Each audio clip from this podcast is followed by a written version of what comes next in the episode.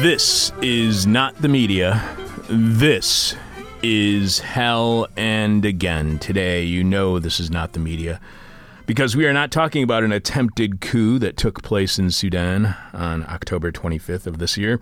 We're talking about a military coup led by General Abdel Fattah al Burhan that was very successful on October 25th, overthrowing the transitional government led by Prime Minister Abdallah Hamdok. Hamdok himself was installed as Prime Minister of the transitional government in Sudan following no- negotiations with the military, following their military coup in 2019 that overthrew Prime Minister Omar al Bashir.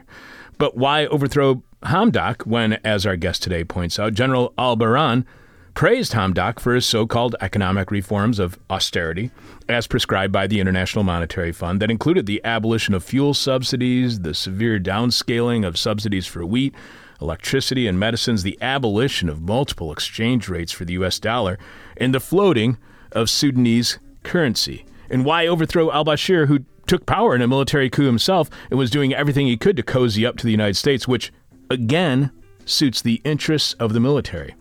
And what of the protests that led to the coup that led to al Bashir taking power, then almost toppled al Bashir in 2013 and fueled his downfall in 2019? What is the state of Sudan's protest movement now, and what do these coups reveal about the divisions within Sudan between urban professionals and the rural poor? We will do our best to have a better understanding of what is actually taking place in Sudan in a few minutes when we speak with Magdi El Gizouli, who wrote the Spectre Journal article Counter Revolution in Sudan, a military a history of military coups and mass struggle. Shireen Akram Boshar solicited and contributed to the article. She is a socialist activist and writer who focuses on revolution and anti imperialism in the Middle East and North Africa. Magdi, our guest today, is a scholar of the of Sudan and a fellow of the Rift Valley Institute, a nonprofit organization working in Eastern and Central Africa to bring local knowledge to bear on political and economic development. He's currently working on a joint book project with Edward Thomas dealing with market authoritarianism and political Islam in Sudan, which sounds absolutely fascinating. Magdi and Thomas also currently have an article at African Arguments titled Creatures of the Deposed Connecting Sudan's Rural and Urban Struggles. Magdi writes on Sudanese affair, affairs on his blog, stillsudan.blogspot.com. You can follow the Rift Valley Institute on Twitter at RVI News, and you can find out more about the Rift Valley Institute at their website, riftvalley.net. I'm your Bitter Blind Broke Gap Tooth Radio Show podcast live streaming host, Chuck Mertz. It's Thursday, and producing is Jess Lipka. Jess, this is your final shore as a board operator here on This Is Hell. Can you tell us why you are leaving, where you get found an actual full time job? Because that's pretty difficult to find nowadays. Please tell me you're not working at Walmart for $18 an hour. I'm not, but I'm not working for much more money per hour. Um, no, I'm uh, I'm gonna be starting uh, work at a high school. I'm gonna be like counseling. Um, uh, like college and career stuff. Um, oh no, kidding. Yeah, yeah. So I mean, that'll it'll be good. It's not you know the dream or anything, but it's uh, um, I'm looking forward to it, and sure, I mean, I'm, bu- I'm, bummed. I'm I'm gonna uh, I have to stop doing this, but uh, but that's really cool being a, a student counselor. I never saw my student counselor until one month before I graduated. He'd never spoken to me the whole time, and he said, "So, what are you going to do with your life?" And that, that's some school counseling right there. And I said, I have no idea, but had I had a conversation with you earlier, maybe I could have figured that out. Do you want to tell us what school you're going to be working at, or do you want not want to share that? Maybe I shouldn't. yes. Is, is, it Bowen? No. all, right, all right. Just wanted to take a real quick guess, that's all. So, with my realization that the holidays are upon us, came the acknowledgement that yet again I may not be able to celebrate the holidays this year, just like last year due to the pandemic. With my family, we usually celebrate the holidays three or four times with different branches of our family. But visiting several groups of people who may all be thoroughly vaccinated is still probably not a safe practice, especially with the new Omicron or Omicron or Omicron variant, which may include many variants which means if we are celebrating the holidays this year, and that still is a big if, we have to decide who we can celebrate with and who we cannot in order to limit the potential for any transmission of the virus, especially to other family members. But then there's the matter of should we be celebrating at all, considering the fact that the world is still ravaged by a deadly pandemic? I mean, sure, We'll be sending gifts all over the place, and yes, we'll be connecting via Zoom, but actually physically getting together in the same space with the usual crowd of about 20 relatives is growing increasingly more unlikely every day as we approach the holidays and the pandemic and the virus has a resurgence. But more important than my del- deliberations over the appropriateness of celebrating during a pandemic, Jess, what is this week's question from hell? This week's question from hell is what is the best thing you ever found lying on the street? Are you uh, ready? Will you be ready by the end of the show to answer that question from hell for yourself? I'll think about it. All right, think about it then. It took me a while to figure it out today. The person with our favorite answer to this week's question from hell wins your choice of whatever This Is Hell swag you want. The This Is Hell t shirts, tote bags, the face covering or the face mask, the coffee mug, the This Is Hell Guide to the 21st Century flash drive featuring dozens of interviews from the 2000s, the trucker's cap, the winter beanie, or toque if you prefer. You can check out all of our merchandise right now by going to thisishell.com and clicking on support, where you will see all the ways you can contribute to completely and thoroughly listener supported This Is Hell. Without you, we got nothing. So thanks to all of you for your support.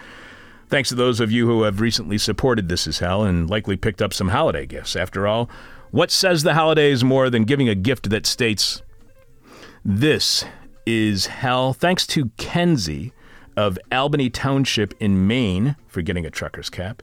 Thanks to the amazingly talented Christian in Rochester, Minnesota for picking up both a coffee mug and a t shirt. Man, I would love to go to his art studio someday.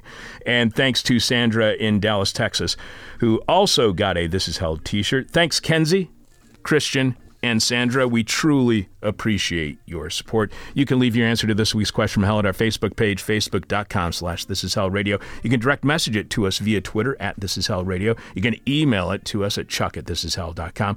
But we must have your answer by the end of today's Thursday's show when we are announcing this week's winner following Jeff Dorchin in the moment of truth. During this week's moment, Jeff has a theory about drunk cave people. I'm very curious as to what that means. Jess will be sharing your answers to this week's question from hell following our conversation with Magdi El Gizouli on counter revolution in Sudan. Again, the question from hell is what is the best thing you ever found lying on the street? What is the best thing you ever found lying on the street. I think there's an Oscar Wilde quote about lying in a gutter and something that he found there. Now I can't remember it. We are looking for new board operators to join our staff here on This Is Hell. If you are interested in running the board, as Jess has done and Richard and Alex continue to do, email me at chuck at thisishell.com. If you'd like to join us here on This Is Hell, email me at chuck at thisishell.com. We are looking for people who can run the board anywhere from once a week here at our studio above Carrie's Lounge, 2251 West Devon, with shows beginning beginning weekdays at 10 a.m. We're very flexible, and if you can only do it a couple of times a month, we can work within your schedule. This is your opportunity to have access to a professional studio for your own projects as well. If you want to start your own podcast in a soundproof studio, or are a musician who wants to work on your music or are working on any kind of sound project, you could by becoming a staff member here on This Is Hell. This position does come with a living wage. What do we mean by that? Your board operator shift is two hours at most, and for those two hours, you will receive a living wage. If you are interested in becoming a board operator here on This Is Hell, email me at chuck at this is hell dot com if you are interested in working on the show or you have a guest or topic suggestion or just have some thoughts you want to share about the show email us again at chuck at thisishell.com and we'll likely read your email on air as we are doing right now with an email from listener Alan who wrote earlier this week Hey, Chuck, I've been listening to This Is Hell for about a year, and I really appreciate the wonderful content you put out. I also appreciate that you're Chicago local. I wanted to reach out about a story you might be interested in regarding a coffee workers union effort. You might be aware that Colectivo, Colectivo, coffee employees have been fighting to unionize for over a year. The company is based in the Midwest and totes itself to be community oriented, but has employed a union busting firm at great cost, only to fail when the employees voted to unionize and then continue to resist the union effort. Colectivo continues to resist the union effort.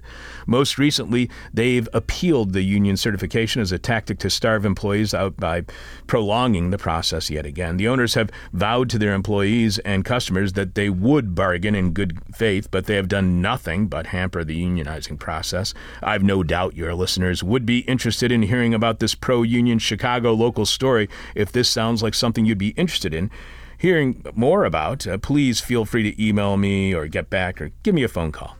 So thanks, Alan, for the tip. I really appreciate it. Apparently, Colectivo coffee is not all that, let's say, Colectivo. The Colectivo name is just a brand name and nothing else. It means nothing other than the owners are willing to co opt the idea of collectivism in order to rake in profits, but unwilling to act in any collective way.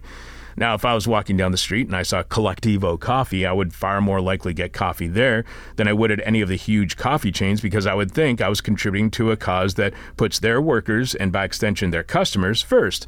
But judging by their anti union ways, I would be wrong. Here's the thing about Colectivo Coffee they have two locations in Chicago one in Tony, uber wealthy, Lincoln Park, and another in just recently wealthy, Andersonville.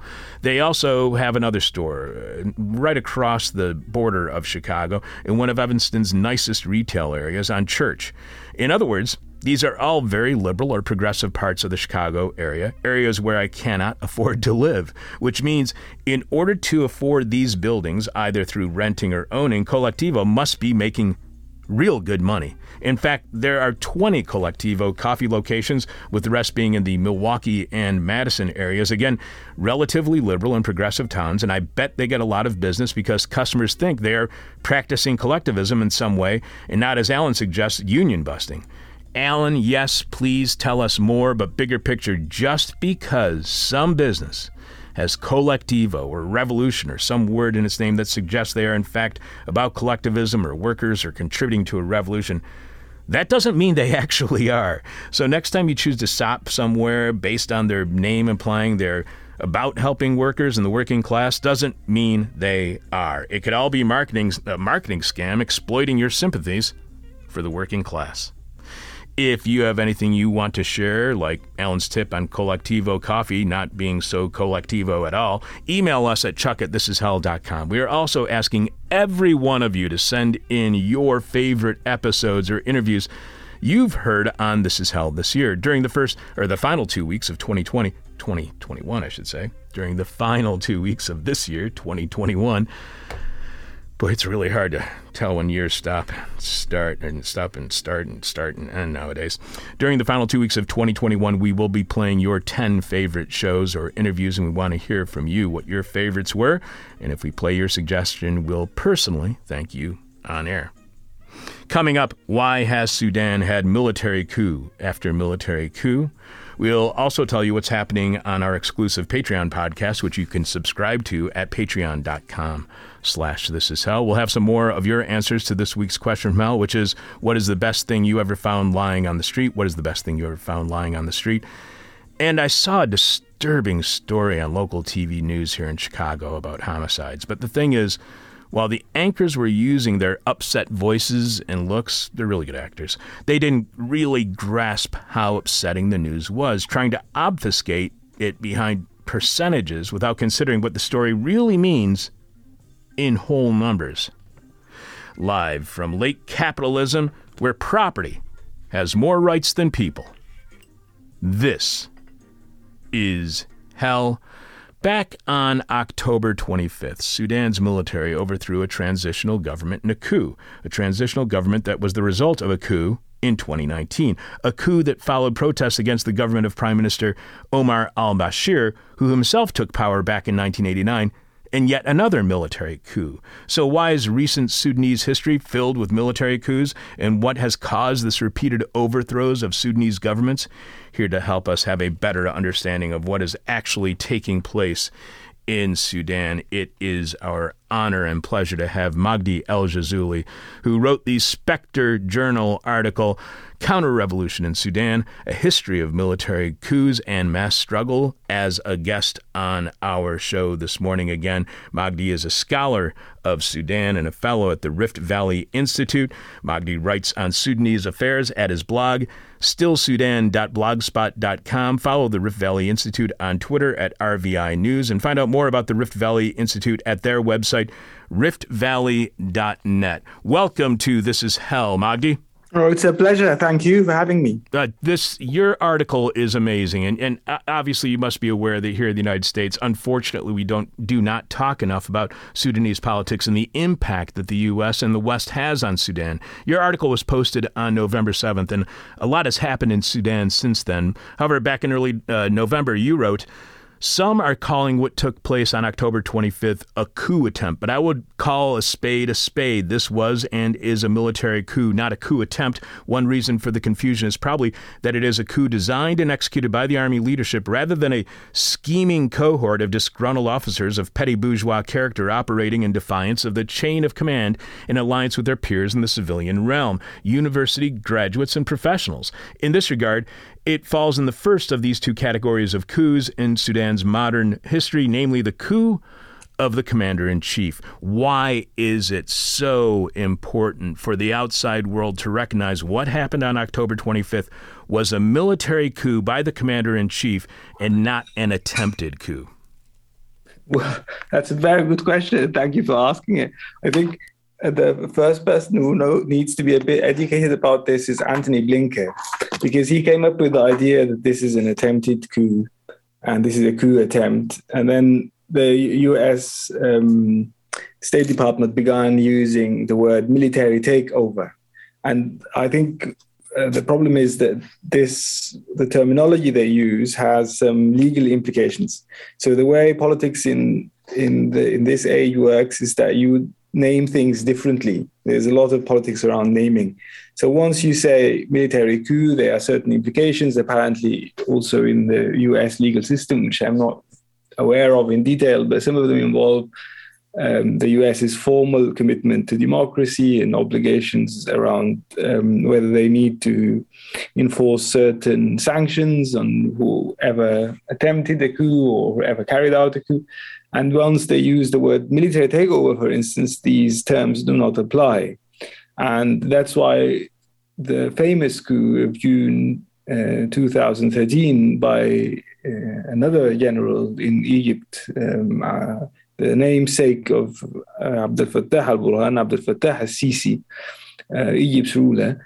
Um, that move wasn't officially named a coup either. It was named uh, um, interestingly, uh, also some form of corrective revolution.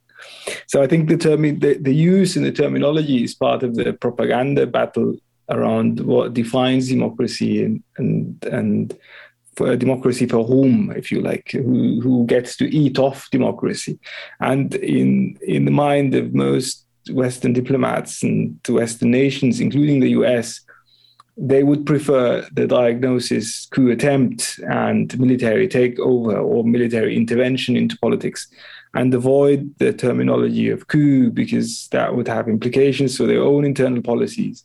And uh, when they present their version of events to their own audience, so they, they prefer to talk about military interventions and coup attempts, which will smoothen their way to normalizing the coup as a some sort of inevitable political development in a rough neighborhood.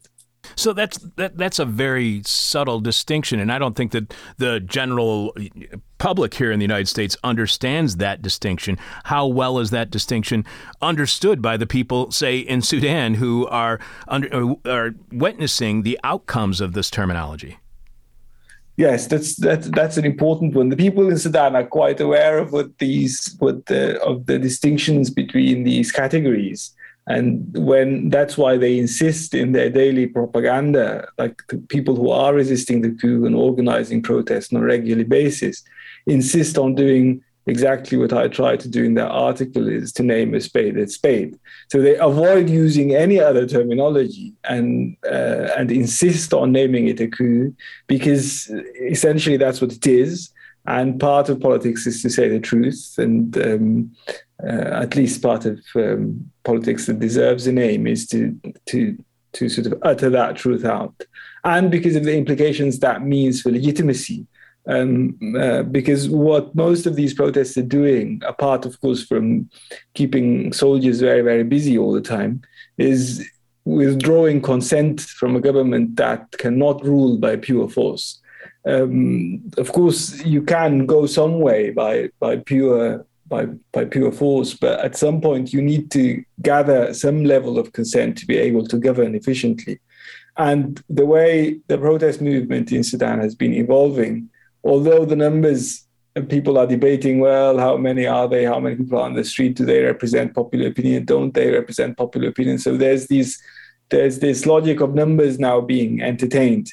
But whatever the case, there is a good chunk of the young population uh, of, of, the capital and other major cities in Sudan um, who are politically active, who has have been drawn into the world of politics thanks to the developments in Sudan since 2018-19, and who are making uh, withdrawing consent from a government that is by all means a, a coup government, a military government, a government um, that is is designed to generate a dictatorship of one form or another, despite the fact that uh, uh, an, uh, a celebrated politician has come back to lead its uh, cabinet, its cabinet in the name of the military.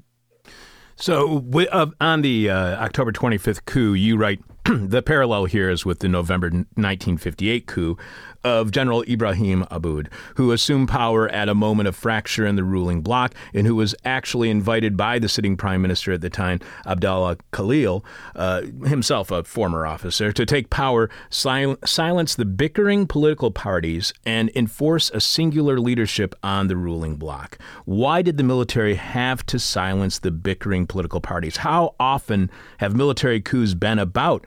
Silencing bickering parties because I'm wondering if is the military impatient when it comes to political solutions or are partisan politi- politics dysfunctional to the point of maybe even needing the military to impose political stability? That's again a wonderful question. I mean, in the Sudanese context I, the, and in many other contexts too, the problem is uh, which you don't meet in in a two-party system like the US, is that the interests of the ruling class are consolidated enough so that a transition from one party to another doesn't really threaten those interests. They will be passed through anyway. And um, Sudan attempted something similar through a sectarian model of government where two major parties were involved. But unlike the Democrats and the Republicans in the US, and unlike at least for a good chunk of UK history, recent history, the, the Tories and, and, and Labour, at least since the, the, the beginning of the Thatcher era, these two parties, which in, in, in both cases, the US and the UK case, there has been some level, what now many European parties called the perfect middle. So the, a middle ground emerged where you can't really make a, a clear distinction in effect between right and left, and and and where the middle ground is muddled by uh, some sort of rational consensus, which is supposed to be inevitable, uh, supposed to be the there is no alternative area of politics like the Thatcherite TIA region of politics, which is this expanding middle. Now, um, many uh, democracies struggling to become democracies in the European sense, like the Sudanese one in the 50s, um, failed to generate that middling ground. It didn't work um, because the politicians were not in a position to clarify their the political interests of the ruling class and they didn't mature in their own consciousness as a class to define what these interests were. And, and this meant threatening the rule of that class. And that class doesn't involve the politicians, doesn't include the politicians alone. The politicians are only its representatives. but it includes the the interests, uh, bills on the interest of commerce and and big capital. And in Sudan, that was agricultural capital mainly. That were people who were responsible for um, drawing out the surplus from rural Sudan and who operated in an area of mercantile capital and agricultural capital. These that was the sort of the, the bedrock of the ruling class. Its representatives in government, however, were not capable of doing that representation well enough because they were they were they were occupied by too much bickering, as I tried to write. And um, and the role of the military was essentially to secure those interests by silencing these incapable politicians. And it is very telling in the case of the 1958 coup that that, that, that a uh, sigh of remorse and disappointment came from inside the political establishment. It was Abdullah Khalil was himself the prime minister saying, Oh, this is not really working. We need a strong man to put this together. And this can only happen with the assistance of the army. And this was just two years into independence. And uh, in a position where Sudan, Sudan government wasn't facing as much problems as it is facing today. I mean, it had a balance of payment issue, and it had a sort of a foreign affairs problem with with, with Egypt, and and these two issues were proved enough a challenge to, to, to bring down the rule of the parties and transfer power to the military. At the beginning of Sudanese independence, uh, you point out how in June 1956, again prior uh, two years prior to the 1958 coup, Sudan's government budget depended on a singular export item, cotton, grown in the vast owned, or sorry, vast state-owned Jazeera scheme between the two Niles. Cotton returns were threatened by an increasingly radicalizing movement of tenants in Jazeera who were demanding a greater share of profits and reworking of production relations. A union of Jazeera uh, tenants came into being in 1953 with the assistance of the Communist Anti-Imperialist Front, which subsequently developed into the Communist Party. Thousands of Jazeera tenants marched to the capital Khartoum in December of 1953 and occupied a major square in the city, demanding recognition of their newly born union by the transitional self government under British colonial yoke, a prescient form of occupy in distant and dusty Sudan, which is fascinating because so many people think that Occupy is something that was developed either here in the United States or in Britain, or even you can go to the M15 movement when you look in Spain. How often have military coups in Sudan been about avoiding even stopping a rise in either communist or socialist organizing within Sudan? Well, that was essentially the the, the the case in at least two of these coups. I mean, Aboud's coup was was partially about stopping that tide of radicalism in Sudan. And then Nimeri's coup in 1969 began as an alliance with the left, and uh, within two years, it turned into a pogrom of the left. Um, so the military began sort of scheming officers, as I tried to name them, from the middle ranks uh, began in alliance with leftist politicians, or they thought they could ride that wave. But once um, the left insisted on its independence from military decision making, the type of thing that Hamdok, for instance, the current prime minister, couldn't resist. Um, the response from the side of the military was a, a crackdown, and uh, this cost um, Sudan's leftist movement some of its most brilliant politicians and thinkers in 1971. So very often coups are about that that story of stemming in a radical wave. Even the Islamist coup of 1989 was partially about that, because at the time maybe the the form of radicalization wasn't anymore uh, leftist politics as understood in the 1960s, but in many instances it was also about um, improving the lot of rural producers, and it took the form of ethnic politics in Western Sudan or in Eastern Sudan, and of course primarily in the in the long war of Southern Sudan. And um, in the 1990s, the language was an ethnic language. It was more about ethnicity. But the, the, the root problem is the problem I tried to describe in this article um, that um, a bloated consumer consumerist city was drawing surplus from a, a, a battered and and and weapons heavy countryside, and this has been the case for most of Sudan's sort of modern history. And this type of imbalance, this sort of uneven and unbalanced development, if you like, is, in my mind, the political economic basis, the materialist basis of the type of struggles that are playing out in Sudan today. So, in if this is in any way a misleading question, please tell me. But so, uh, has Sudan experienced military coups because of this urban rural divide? Is it because of class divides, or have military coups been in response to political stability, bickering, or in response to economic instability? What is the leading role? What is the re- leading cause for these coups? Or is it all of those things at the same time? Well, I'll, I think because keeping a system where rural production, where urban well being depends on a highly extractive system of rural production is not an easy task. And to do that, you need a lot of oppression. Well, once that this, the ideological systems of oppression fail, you need to use coercion. And military coups in Sudan happen often at moments of crisis where you need to coerce producers more aggressively into keeping that system working. I hope that answers your question. No, it, does. It does. Uh, the other thing I was I kept wondering is how big of a role relations with the West, including the U.S., are at the heart of these military coups. Because you point out part of Abdallah Khalil's uh, response to these crises was orientation of Sudan's foreign policy firmly towards the capitalist West, including overtures to Israel. Abdallah Khalil approached the U.S. government in February 1957 asking for economic aid and military armament. Sudan's communist anti imperialist front outside parliament and the National Unionist Party, the opposition in parliament, launched a fierce campaign campaign against the proposed U.S. aid. So, since the 50s, our relations with the West, including the U.S., at the heart of the coups in Sudan. Very much so. It is the ambition of any, not any, but it is the ambition of the Sudanese military, at least, and, and many other militaries in the region.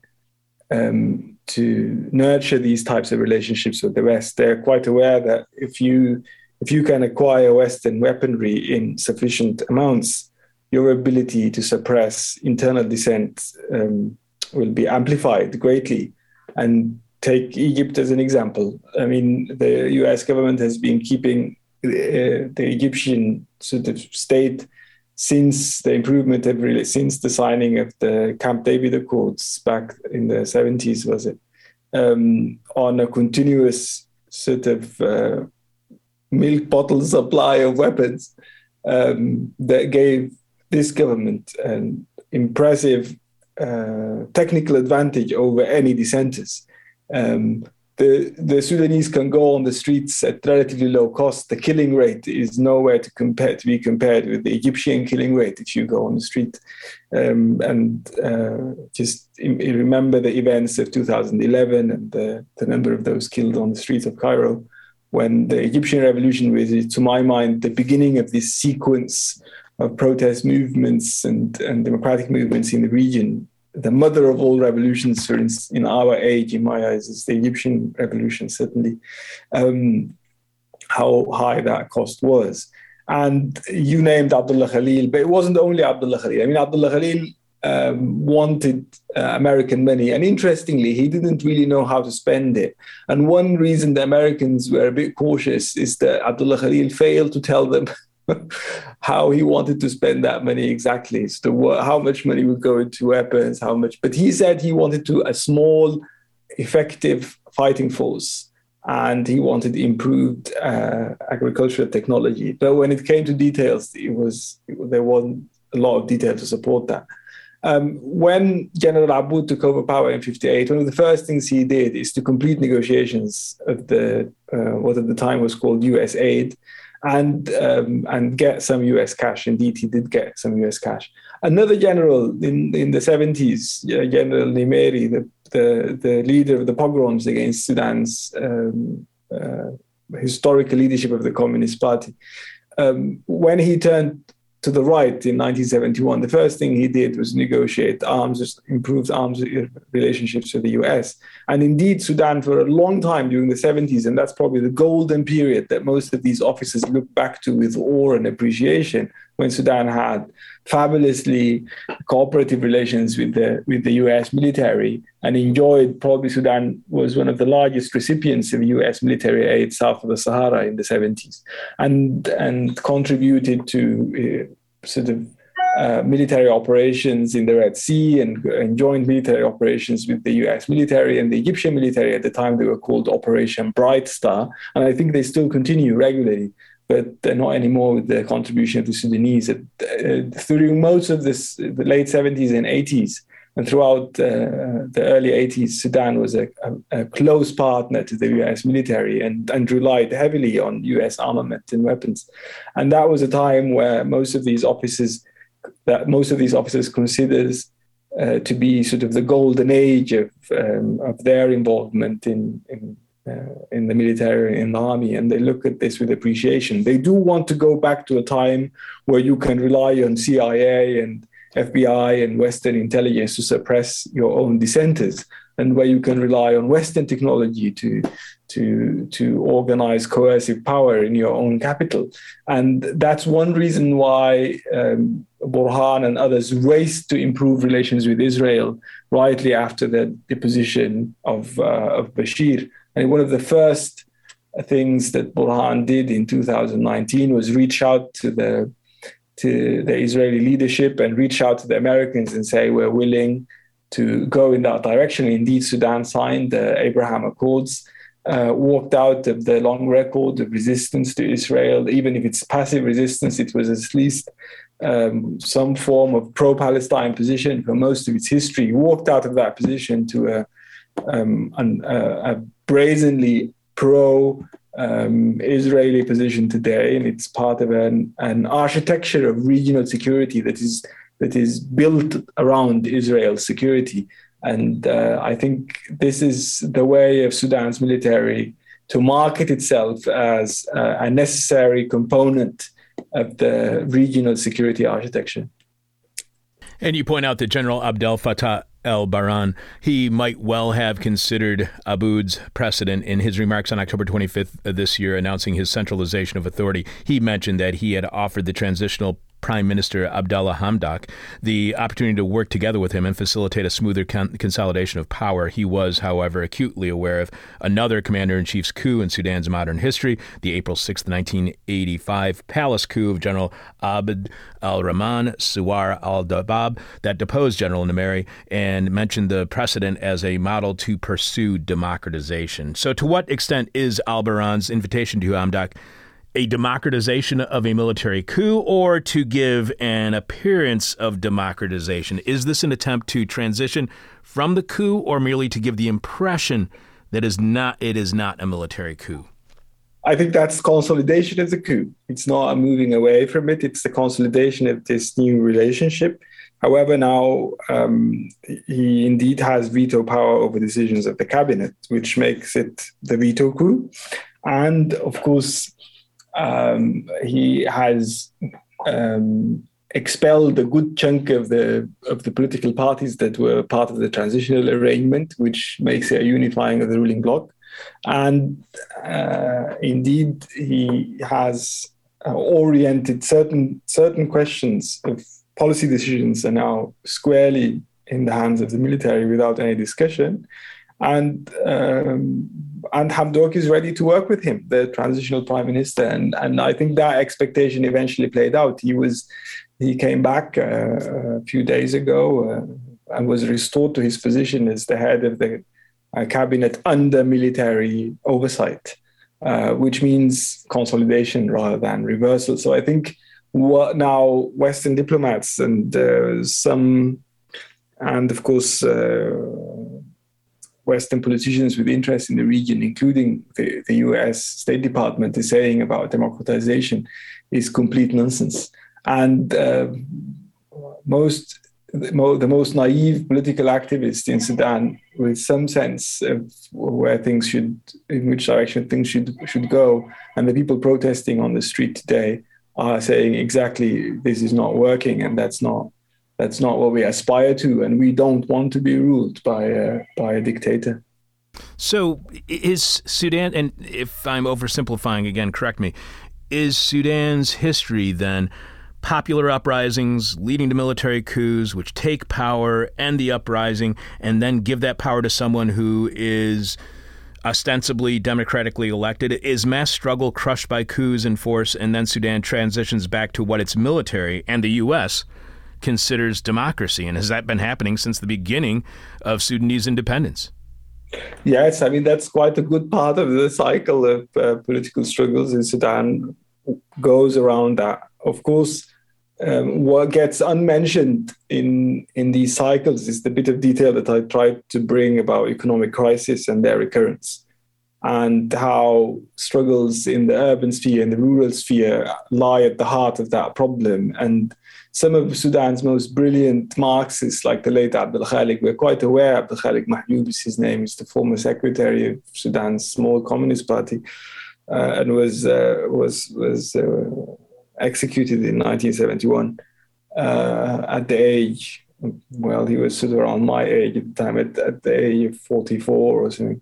And um, um, the, even in the 60s, because of these cyclical changes, there was acute awareness in some circles of Sudan's left that the problem is broader than dictatorship democracy. The, the problem is lies in the political economy of the country and in the way rural production is organized and the way extraction of the surplus is organized, which makes militarization a necessity.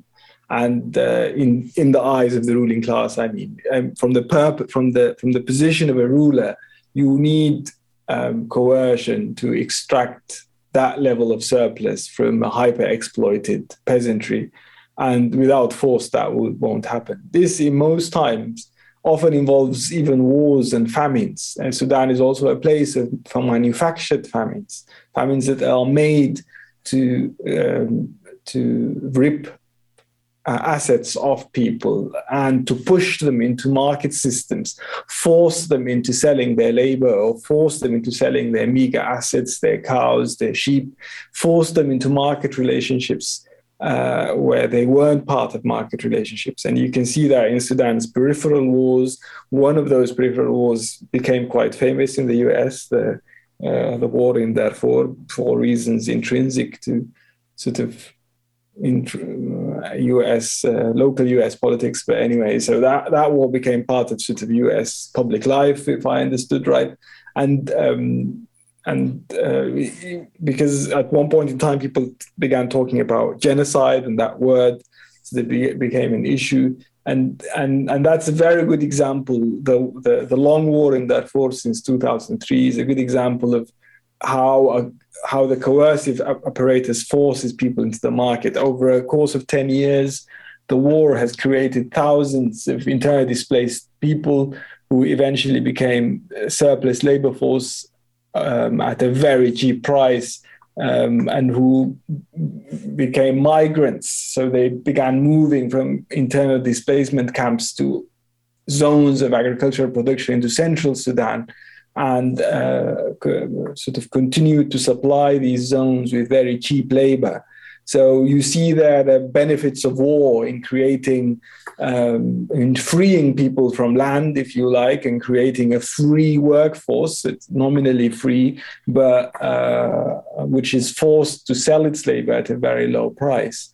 Um, so these these processes play out over um, uh, alongside this alternation of democracy and dictatorship, uh, whatever it is and uh, the the democracy comes at a moment where the popular movement is capable of resisting these tenors, and um, dictatorship comes when it is necessary to um, expand extraction or intensify extraction because of a, a crisis in the in the balance of payments. You also point out that it took two years of cohabitation between the military and the Forces of Freedom and Change Alliance to clarify its form. Now, these were the two years of Prime Minister Abdallah Hamdok, who was appointed, not elected, through negotiations with the Transitional Military Council. And you continue. The interlude was the Army's defensive posture toward the broad revolutionary movement of 2018 2019 until it was in a position to go on the offensive. In that sense, al Burhan's October 25th, 2021 coup qualifies as a restoration. How can a coup also be a restoration? because he wants to restore the, in a way, he wants to restore the status quo ante, which means he wanted to restore the state of affairs before the revolution of 2018-19 to restore the, the relationships the, the, the relationships of power that prevailed in Sudan even before Bashir was deposed. He wanted to bring back, he might not bring back the, the same Islamists who allied with Bashir, but in terms of social forces, he wants to bring these forces back into the fore, back into the foreground of power. He wants to secure the interests of business, the interests of the of merchant capital, which is sort of the bigger chunk of Sudan's capital interests. He wants to secure the interests of the the exporters at the expense of the labor force, uh, and the interests of these military entrepreneurs, this large militia that now dominates Sudan's politics. Um, over the interests of the popular movement. And he also wants to restore patrician power, which was very much sort of challenged and threatened during the events of 1819. People mocked Uh, um, the, the, the patriarchal mores and values of the old days, and, and these young men, women and men were exploring and investigating ways to live their life out beyond the, the restrictions of these patriarchal mores. Sudan's revolutionary events of 1819 were not only about politics, it was also about um, a social life and social relations and relationships between men and women. So, in that sense, there was something truly revolutionary about it. It was also about challenging religious authorities and clerical authorities. Um, and, and challenging the, the authority of older people, which is quite a, a strong factor in Sudan's public and private life. This, this the fact that you always have to defer to to the older generation. So you see all these um, these bold women and men, most of them very young, who are trying to reorder relationships in their public life, but also in their private life. They were challenging the authority of their parents in a way, and that's why in another piece I described the um, the major sitting camp around the army headquarters in the uh, during the, the events of 1819 that it had some um, a, a, Woodstock touch to it. There was something about a new youth culture in it. And uh, I think that's an element of Sudan's developments that one should celebrate and would tell you that it is deep reaching, uh, despite the fact that at the political scale now, this is in a way a restoration, and Burhan and his allies have the upper hand um, um, for the moment. They can neither demographically nor socially, uh, uh, nor, nor culturally defeat this wave um, that is developing and has been developing and maturing in, in Sudan on the long run.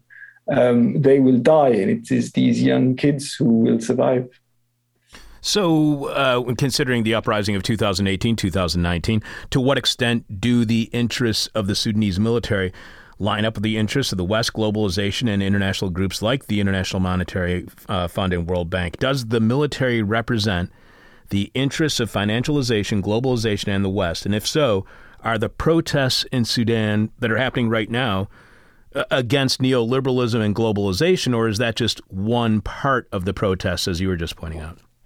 The military certainly does align with the with the interest of financial powerhouses, and that's where it sees itself. And it took the, the recipe of these international financial institutions as a way of reordering its own internal politics and and marketed that prescription as uh, in a Thatcherite way as the only alternative, the only way possible whether the protest movement understands itself. As an anti-new uh, the movement against new liberalism. I'm not very sure about that. I think there there are divergences of opinion in, in about that.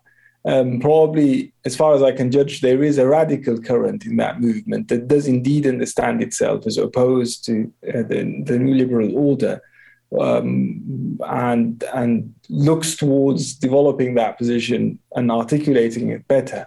But there's a good chunk of these protesters who probably might not consider themselves, do not understand themselves as as uh, as such, and might even be enticed to look at, at that model as something to pursue.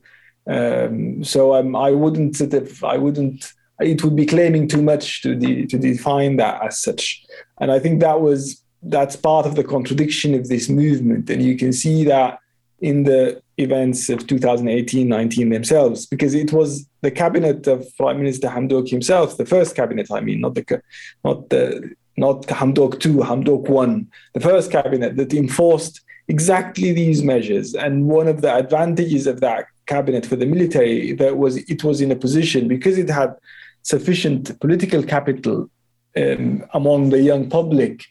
Um, it was in a position to market those those measures as urgently needed measures that had no alternative. So it was Hamdok and his first cabinet who passed uh, uh, a battery of neoliberal interventions in Sudan's economy over the past two years, with the argument that there is no there is no other way forward. That's the only option we're going to get out of the the depth of our economic crisis. Um, of course, as many of you would probably expect, the, crisis only got deeper. So I'm whether that's um, he eventually managed to resolve that problem. Um, uh, exactly the opposite. Um, Sudan suffers a, a, continuous problem of, of hunger in the countryside um, since 2019, and it, it is taking it very painful forms with increasing death rates and one of the highest malnutrition rates in the world in children under five years of age. Mm. So, what happens here in the United States when we view any kind of famine or starvation that's happening in Sudan as either due to uh, poor management of the agricultural sector or caused by the climate or caused by weather and not seeing the role that market relationships play in famine. What happens to our understanding of famine when we erase and make market relationships role in causing famines invisible? Well, I think you misunderstand most of the world's famines then. Um, simply, I mean, Sudan's food deficit, current food deficit, or current famine situation, at least in some parts of, of the country, uh, including also in urban centers, has nothing to do with productivity or with production of cereals. Sudan's production of cereals in 2018 and 19 was impressively high.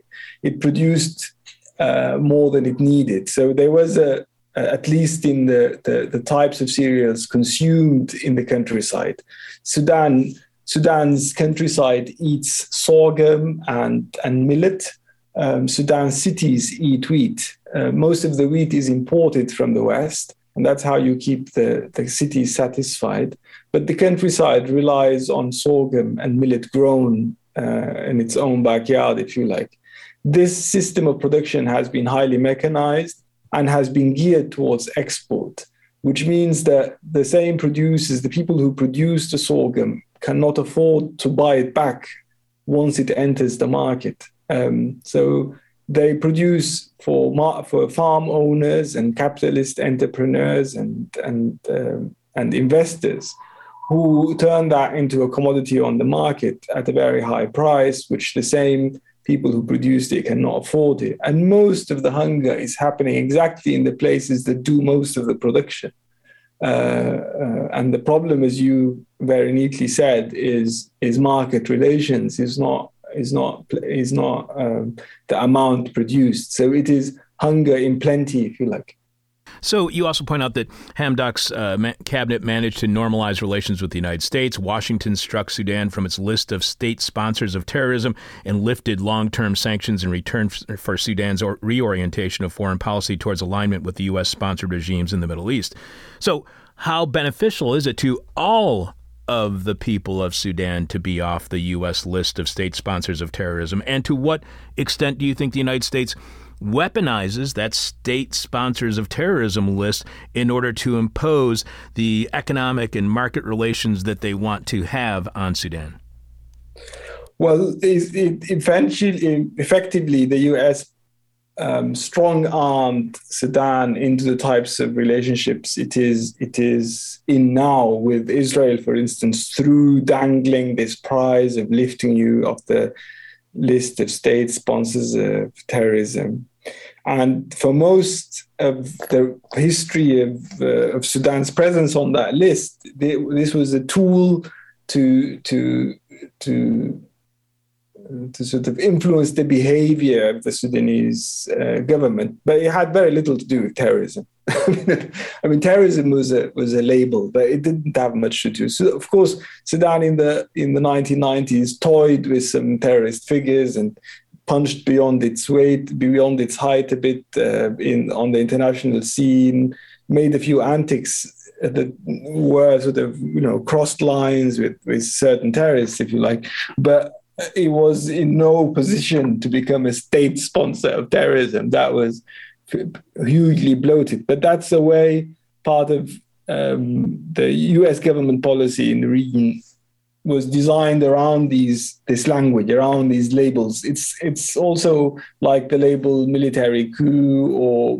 or military takeover or military attempt. These are ways to do politics, but they don't they don't have very much to do with the actual facts on the ground. And you also point out that al Bashir attempted to sort matters out with the U.S., first by offering the services of his security regime to the CIA, and then by trashing his ties with Iran in favor of an alliance with Saudi Arabia and the UAE. In an attempt to satisfy his new patrons, al Bashir dispatched the military and the rapid support forces to fight Saudi Arabia's war against Yemen. So, how popular is the war on Yemen with the people of Sudan, and to what degree uh, were the 2018 2019 protests and the continuing protests to this day fueled by Sudan's involvement in the war in Yemen? I think to a section, to the people, one must be reminded of the fact that this is also uh, a place where you make a, a quick buck. Um, if you're a poor kid from the places that are undergoing famine, uh, going to Yemen to fight is a is a job opportunity. You can turn a bit of money out of it, um, and for for part for one segment of uh, of society that or that's an that's something that people want to achieve.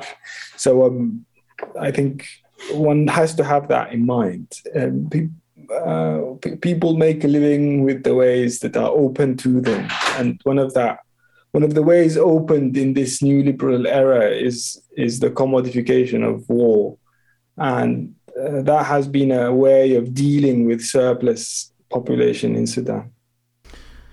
So, last month we were speaking with journalist and researcher Jerome Tubiana, who about an article he had uh, written called "Land of Thirst: Climate Migration in Darfur." In that piece, Jerome writes, "The use of proxy forces in an old Sudanese is an old Sudanese tradition dating back to pre-colonial slave armies, as militias fund and feed themselves through pillage. They are less costly than regular forces. A strategy social anthropologist Alex de Waal, a past guest on our show, has labeled counterinsurgency."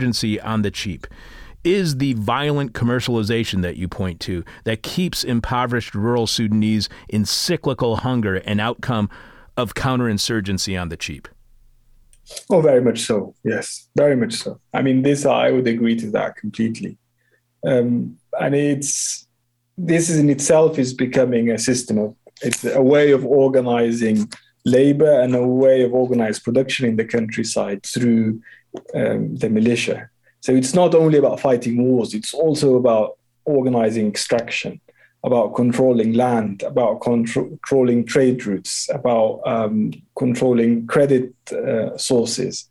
Um, and one must be reminded that most of Sudan's foreign currency exchange, foreign currency income comes from primary products that are produced in these impoverished countryside in places like Darfur and Kordofan. It's coming from animal from animal wealth, from from from sesame, from from pastoral peoples, from Arabic gum that has to be picked by hand. And this means that you always need to capture and organize labor in in in, in very cheap ways. And one advantage of the of the militia for that type of system is that it's a cheap way of organizing work in a uh, in a fractured uh, countryside.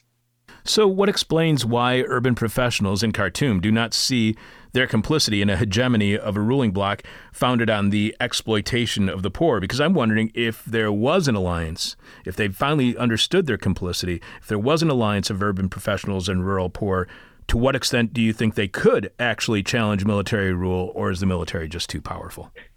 I think that's the that's the challenge of the whole situation. Um, that alliance never materialized in a in an effective way. They were early attempts in the 60s, maybe um, sort of a, a weak Maoist movement, if you like, um, that was involved in in that was trying to link these two worlds. But since, as you said, there is this complicity, there is relationship of complicity, there is the essential problem that the well-being of the city relies on hyper exploitation in the countryside, and the well-being of the city relies on war in, in the periphery. Um, for people in the cities to live better, people in the countryside have to work harder and produce more at the cheaper price, at the lower price, and get fewer returns. And that's the way surplus is organized in Sudan. And this contradiction is at the heart of the failure of Sudan's attempts at democracy, because these two worlds do not are, are not in sync. And I think one promise of 2018 and 19 is the attempt to sync these struggles in creative ways, which, as you can see, is floundering. It's not really working, but it's but that's the orientation, that's the direction of events. But uh, as you point out, the protest movement is stronger and more organized than it has been in the past. So, was the coup uh, in on October 25th? How much was that coup in response to the growing legitimacy and power of the protest movement? Yes, that's it's that's certainly true. I think part of the logic of the coup is the threatening nature of of a, a, linked struggle between Sudan's countryside and Sudan's cities, and the threat of that happening um, uh, or evolving. Because the way these, the way politic, politics is now working, there are new entrants on the political scene, and and it's like in the 50s when the leftist movement was a new entrant. These new entrants are threatening the status quo, and and part of the logic of the military coup is to neutralize these threats, if you like. And the breaking news of late, uh, since your article was written in early November, is there has been, you know, ongoing uh, change in political leadership. As uh, Reuters reported yesterday, Sudanese Prime Minister Abdallah Hamdok will quit if a political agreement he signed with the military last week is not implemented or fails to receive backing from political factions, a source close to him said. So, to what extent would that agreement, if followed through upon, lead to citizen leadership and not military leadership in Sudan? Oh, that's that would be highly speculative. So I, am not good at. I'm, I'm, better at history than expecting futures. But I think I think he is under threat of being dropped by the military before he quits. Um, if he doesn't achieve what they brought in him brought him in to achieve, which is manufacture consent in the city. So, how possible is it in Sudan, or how likely is it that there can or could be political leadership that is not a political partnership with the military? Well, I think I don't think it's impossible, but I think it's a tall it's a tall order, and it would require much more organization and than the level of organization we have now. We have a brave protest movement, but its level of intrinsic cohesion organization will does not allow it at the moment to control the reins of the state that that would require a, a, another leap in imagination and abilities. But as I said, I'm better at history than at futures. guesses are even educated guesses are never all that great. Uh, finally, uh, Reuters reports Hamdok has said he signed the agreement to stop bloodshed and preserve much needed international financial support without a military partnership. How likely is bloodshed and a loss of international financial support? Because that suggests the West, the United States, is insisting upon a military partnership. Yes, in, in ways it is. The US, you know, they don't phrase that in that way, but I think they do want to keep the military in the order, and they think they they they think these civilians are not to be relied upon anyway. They eventually the interests of these Western countries is some sort of strong man that can make decisions. And if that strongmans happen to be able to manufacture consent sufficiently as to silence people who speak about democracy, that's also good. and I, I, think that's that's sort of the reasoning behind these these these things. And um, so I, I, don't I wouldn't really rely very much on these Western on the Western re- at least the Western diplomatic readings of events in Sudan. Magdi, first I want to tell you that this is a fascinating article. This is the kind of coverage we do not get in the United States.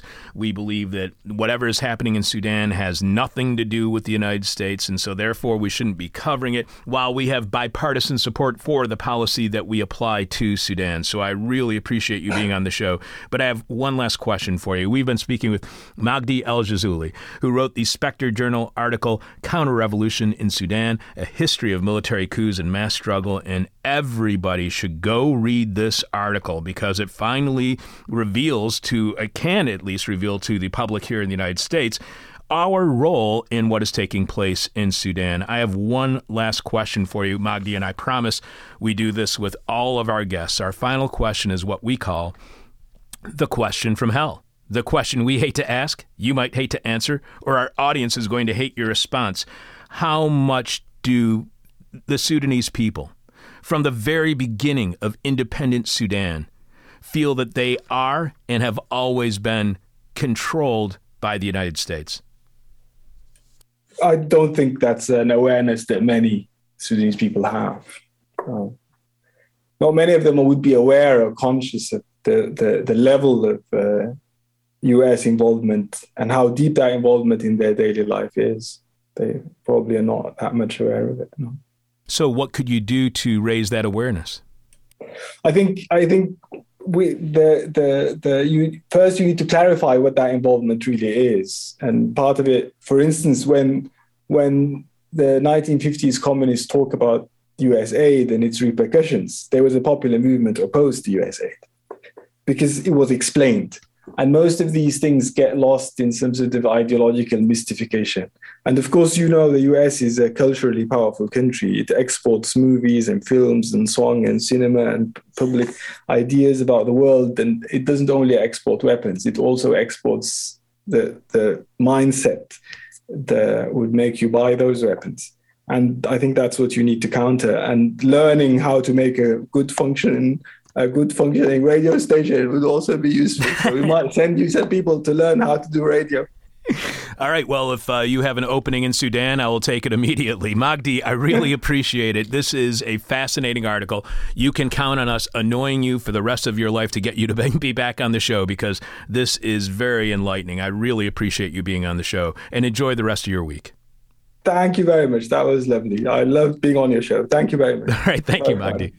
Pretending to know what I'm talking about since 1996. This is hell. And if what you just heard from Magdi El Gizouli about the U.S. role, the West's role, and the divides that in history of uh, military coups in Sudan. If that enlightened you in any way or made you realize this is hell, please go to thisishell.com and show your support by clicking on support. Jess, what is this week's question from Helen? Please tell our listening audience. Give us some more of the answers that we're getting from them. This week's question from hell is What is the best thing you ever found lying on the street? What is the best thing you ever found lying on the street? You know, I only find bad weed on the street.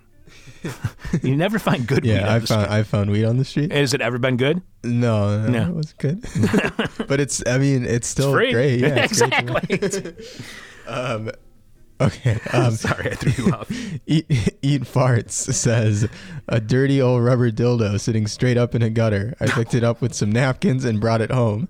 Uh, friends and I tied it to a rope and would fling it as high into the air as we could and see how close we'd get it would get on its way down. Ended up in a neighbor's yard, lost forever. Good God. Eat fart 69. Yeah. Good Lord, what are you up to? All right. Um, Joel G says, a wedding dress and flowers. That's gross. um, White Trash Tom says anarchism. what is the best thing you ever found lying on the street? Um, Jack, a dead pigeon. This is the question from hell, after all. Okay. Um, Tim S, cash, and Anthony S, a smelly suitcase. I really like that Eat Fart 69 dildo story, and uh, Joel G finding a wedding dress and flowers on the street.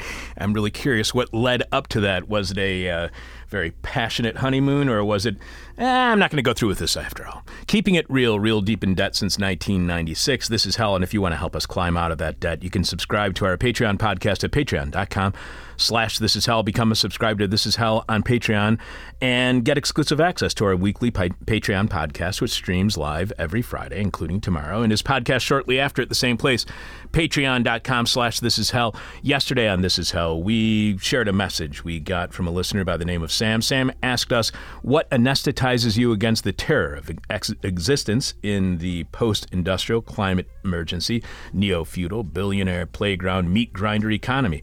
And I mentioned all the ways in which I anesthetize myself caffeine in the morning, smoking weed shortly after the show, and later in the evening drinking like likely far too many beers.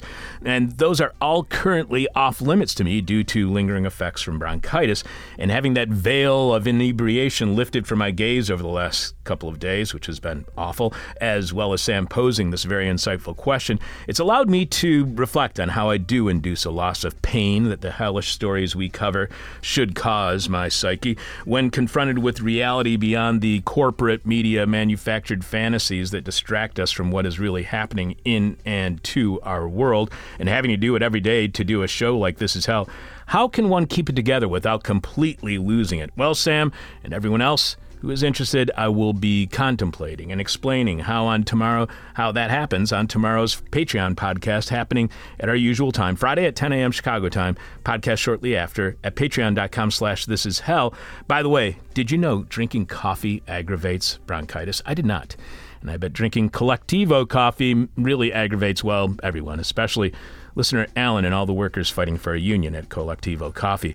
And as we had a discussion on today's show concerning Sudan, we thought it would be great to share an interview we did with writer and uh, researcher Alex de Waal back in October or February of 2008.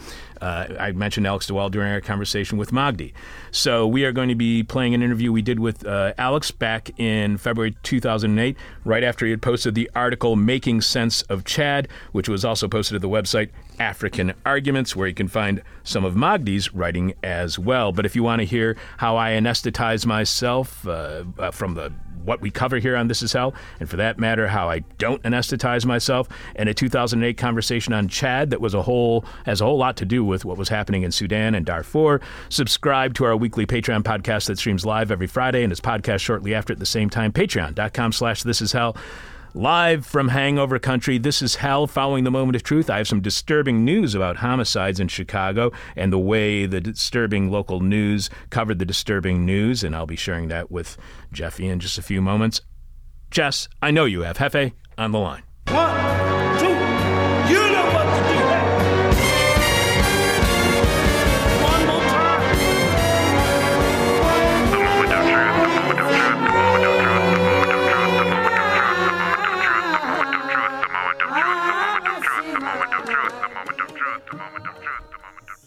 The Durian Witches. Welcome to the moment of truth, the thirst that is the drink. There are a lot of unsturdy judgments laymen have come to about science and medicine. It seems the more we probe and discover about the universe, the more fodder amateurs have to build mistaken beliefs on, and the more we probe mistaken beliefs, the more certain we become that what we call the nature of reality reflects not aspects of the universe so much as our prejudices. Prejudices about social stratification and the way society ought to be. Being a layman myself, and an especially dilettantish layman to boot, I exhibit these prejudices as much as, if not more than, anyone. There's an efficiency model of evolution, where a Darwinist mechanism weeds out losers within a generation or two, rapidly leaving a species better adapted to be its best self without being weighed down by feeble kin. This model pairs nicely with an uber capitalist view of winner takes all, losers weepers. It also feeds the neo Nazis and other eugenics enthusiasts' Nietzschean argument that the weak masses of humanity have polluted our species. They have manipulated collective morality, fooling the strong into wasting time and resources taking care of them, whereas in some putative state of nature they would have been left to die for the good of posterity. That state of nature exists in some parallel universe where humans are not communal animals with an innate impulse to care for each other. It's a fantasy where humans are lonely gatherers competing in an austere landscape for limited resources. Research lately indicates that beings caring for less self sufficient members of their own species is a rule rather than an exception. Trees in a forest sense each other's needs through a mycological nerve network and respond to the distress of others by redirecting nutrient resources and water their way. Lizards form bonds of affection. Vampire bats have been observed sharing blood with needy vampire bats nearby, even those outside their kinship circles.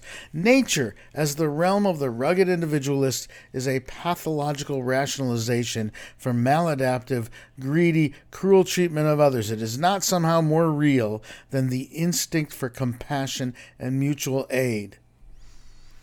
On an only slightly related topic, I recently heard someone ascribe the discovery and cultural adoption of hideous smelling foods, in particular the famously reeking South Asian durian fruit, to severe hunger. Remember, for most of human existence, we were hungry, trying to get calories out of everything, no matter how unlikely or awful. I objected, based on my own recreational reading and fallible thinking. And let me explain my objection further than I did during the actual discussion. How does efficient evolution, after 600 million years, come up with a pinnacle of the survival of the fittest process so out of whack with its environment that it's always on the brink of starvation? But putting that perhaps straw man argument aside, I don't think we were constantly desperate for calories, and more importantly, I don't believe hunger was the motivator for culinary discovery. I believe tribal humans formed sophisticated, connected communities early in human existence.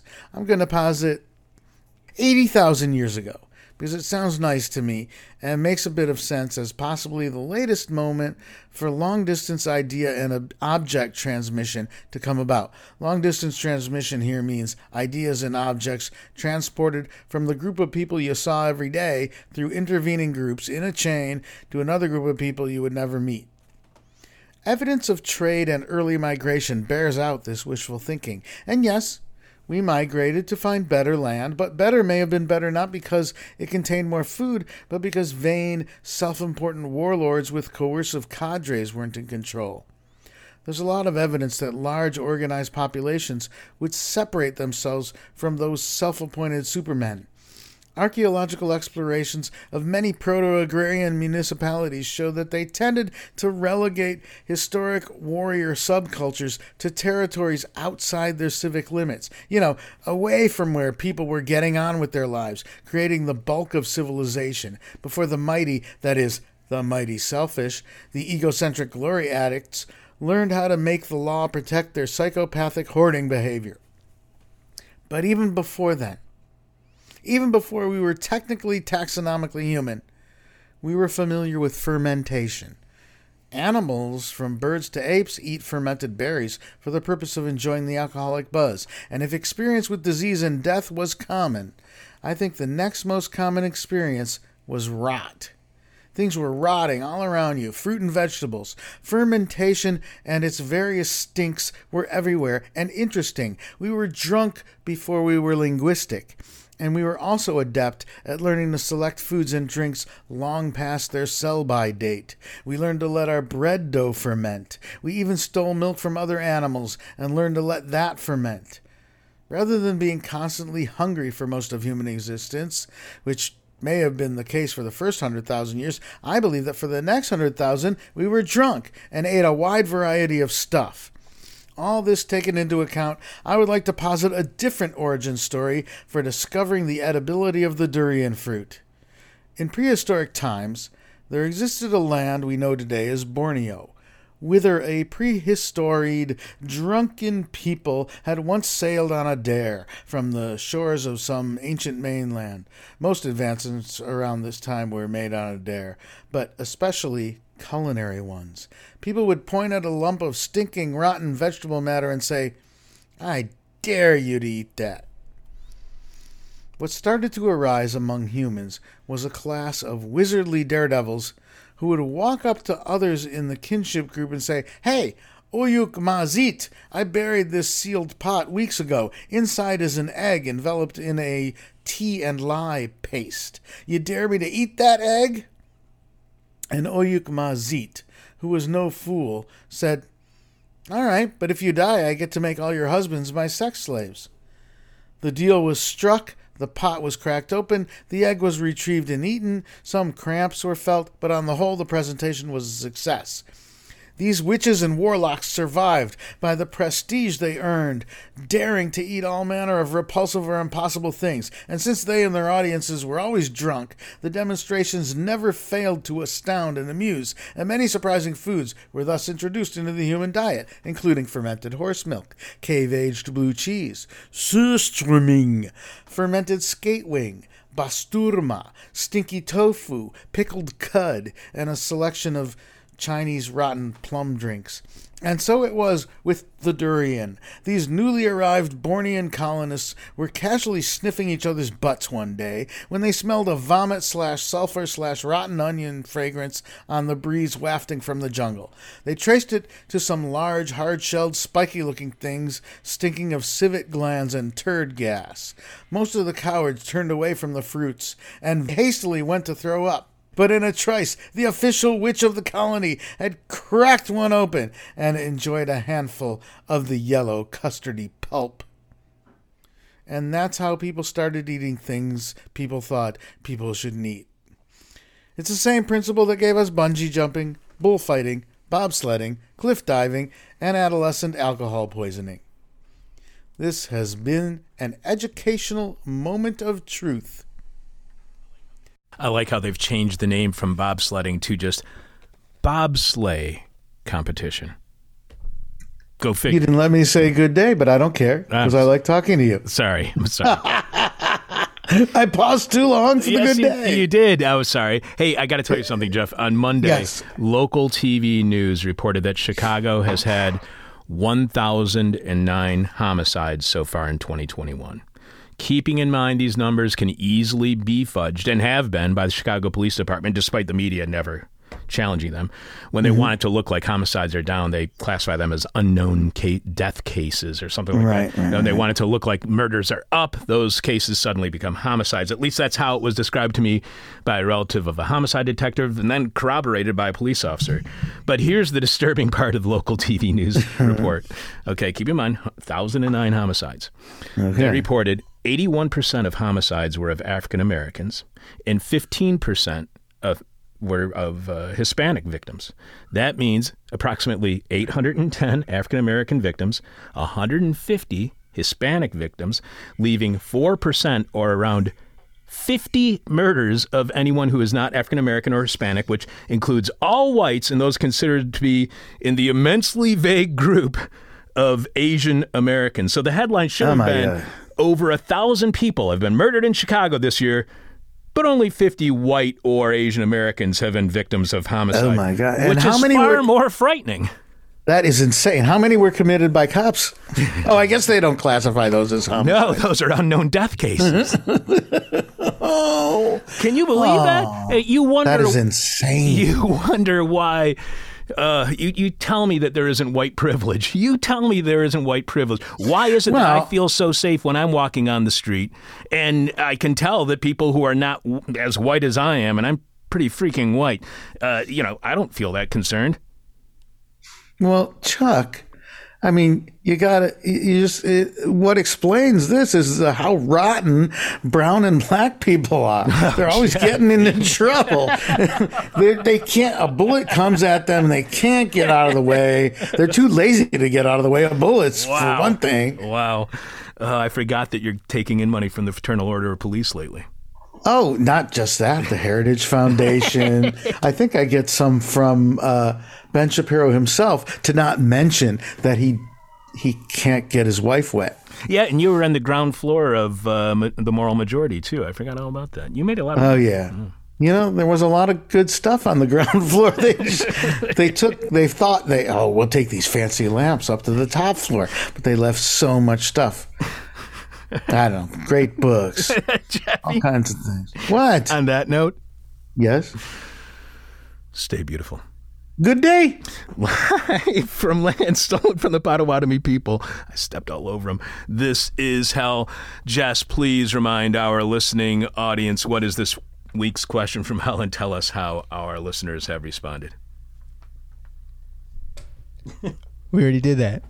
You don't have any more? Um, no, I don't have any more on Twitter. That was everything. All right, just checking. Yeah. Okay, so the ones I liked the most were Eat Fart 69's dildo story, Joel G and his wedding dress and flowers story, which is a real leading can- uh, candidate right now. I, I would say Bob saying, while living in the Congo, I found a Lupemban pi- pick, a stone knife from the Middle Stone Age, 200,000 to 100,000 years ago, lying in the road. But I think that would be endorsing colonialism and cultural appropria- appropriation and taking things away from ancient civilizations. So I don't want to do that.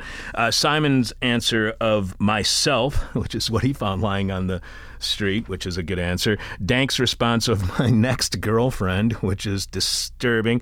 Lisa replying most of my furniture.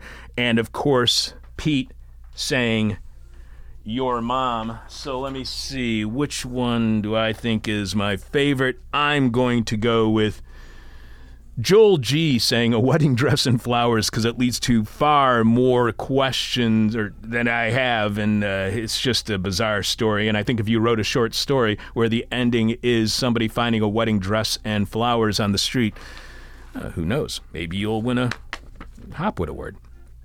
So, congratulations to Joel G. Just tell us what piece of This Is Hell swag you want from what is available at thisishell.com when you click on support, and we'll get it in the mail to you post haste. My haste. My answer to this week's question: Well, what is the best thing you ever found lying on the street? And keeping in mind, I'm legally blind, so finding stuff on the street is a bit more challenging. I found lying on the street a large button that had the words, "I am not a utility employee" in both English and Spanish. Thanks to everyone for sending in your answers to this week's question from hell. I know it's a weird button to find on the street. And why would somebody be wearing a button that says, I'm not a utility employee? Well, in the past, if people were trying to sh- sell you fake utility stuff where they would be able to take money from you and not actually provide uh, utilities, they would have to have those people from those different companies wearing these kind of gigantic buttons because, uh, you know, trade concerns here in the city. They don't have to do that anymore. Don't worry. Uh, so, Jess, what was the best thing you ever found lying on the street? Uh, other than bad weed, I don't think I can. Think of That's about it. Bad weed. Uh, so, do we have anybody scheduled to be on the show next week? Yes. Um, on Monday, um, I won't be here, but we'll be we'll be speaking with um, Martin Billheimer on his book Mother Chicago: Truant Dreams and Specters Over the Gilded Age. Well, it won't be the starting of a week without you, Jess. Yeah, yeah. Tuesday, nobody yet, but what about Wednesday? Tuesday, nobody. Wednesday, um, we'll be speaking with journalist Tony Briscoe on his Pro Publica article. Uh, con- conservationists see rare nature sanctuaries. Black farmers see a legacy brought out from under them. And a moment of truth from Jeff Dorchin. And uh, please stay in contact with us, Jess, and send us uh, guest suggestions. You've had some in the past, and I really want to hear from you in the future as far as who we should have on the show. I would really appreciate it. So we start every week's live streaming shows here at thisishell.com by revealing this week's hangover cure. And this week's hangover cure is a carvery or restaurant that serves a buffet including roasted meat. Thanks to this week's guests, including Neil Vallelly, author of Futilitarianism, Neoliberalism, and the Production of Uselessness. Thanks to yesterday's guest, Farmer C.E., who wrote the new inquiry article, Farming in the Shadow of the Shadow State Growing Food and Getting Free in a World Built for Agricultural Capitalism. And thanks to today's guest, Magdi El Gizouli, who wrote the Spectre Journal article, Counter Revolution in Sudan A History of Military Coups and Mass Struggle. Thanks to Jess Lipka for producing. Jess, do you want to share any final thoughts you may have had on working here on This Is Hell? I'm gonna miss it. I'll I'll keep in touch, absolutely. And I'll be in Chicago, so I'll come by the bar. That's sweet. Come by when we're hanging out. I'll tell you when next time we'll be doing that. Thanks to Richard Norwood and Alex Jerry for running the board this week, as well as to Jess Lipka. Thanks to Jeff Dorchin for another moment of truth. Thanks to Ronaldo Magaldi for this week in Rotten History. Special thanks to Theron Humison, just because. Talk to you tomorrow. Friday on Patreon at patreon.com slash this is hell when I will be answering listener Sam's question as to how I anesthetize myself from the hell that surrounds us and the hell that we report on every week. We'll also be sharing a February 2008 conversation with Alex de Waal, who had just posted an article uh, titled "Making Sense of Sudan," Sudan, which uh, making sense of Chad, which has a lot to do with today's subject of neighboring Sudan and Darfur. And uh, Magdi agreed with uh, Alex's analysis. I'm your bitter, blind, broke, gap tooth radio show podcast live streaming host, Chuck Mertz. There's only one way to get over all of the problems that we've introduced to you on this week's set of shows. That's by sitting down in the lotus position, turning your palms towards the sky, focusing on that burning white dot in the middle of your forehead, and saying the simple words, Everybody's stupid. My demon is on my butt. Ah. My demon talks to me in profanity like a sailor. And my demon tries to knock me down. And my demon tries to put me on a hell ride. Thank you for listening to This Is Hell. For more interview hell and to support the show, visit thisishell.com.